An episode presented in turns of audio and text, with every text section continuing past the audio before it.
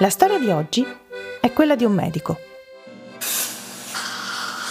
Uno che poteva diventare dentista. Ma non lo diventò. Uno che poteva pure diventare molto ricco.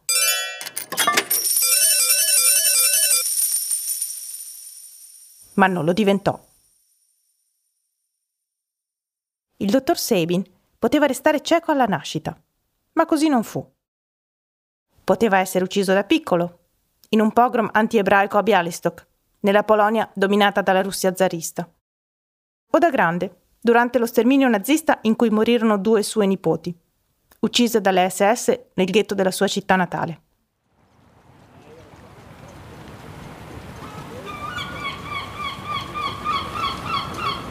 Il padre, invece, decise di emigrare negli Stati Uniti e di fargli studiare medicina.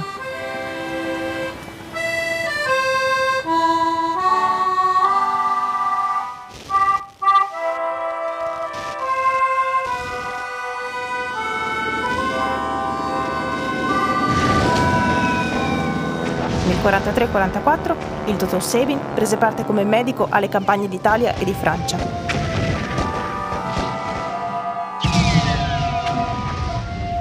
Ma durante gli studi si era appassionato di microbiologia e al suo ritorno negli Stati Uniti mise in piedi un enorme laboratorio per la ricerca sul vaccino contro la polio.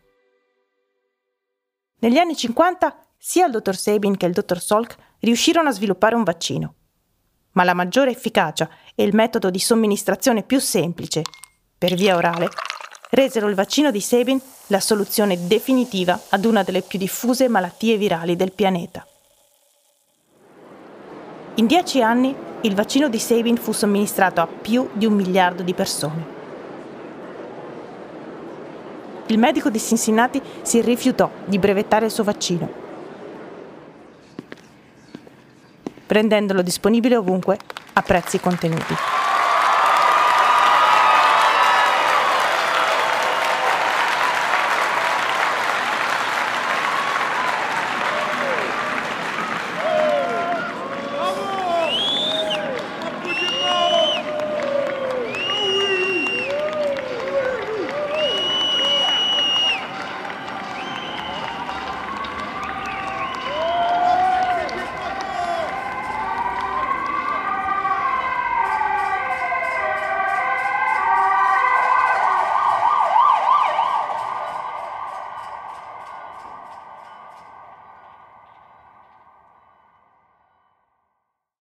Il dottor Sabin ebbe due figlie, cui diede il nome delle due nipoti uccise dai nazisti, Amy e Deborah.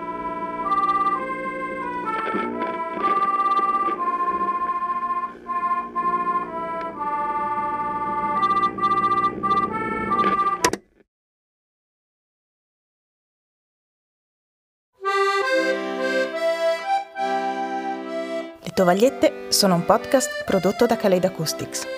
Il contenuto è farina del sacco di Lorenzo Tognato. Il suono è farina del sacco di Maria Conterno. Un ringraziamento speciale a Ferdinando per l'accompagnamento alla fisarmonica.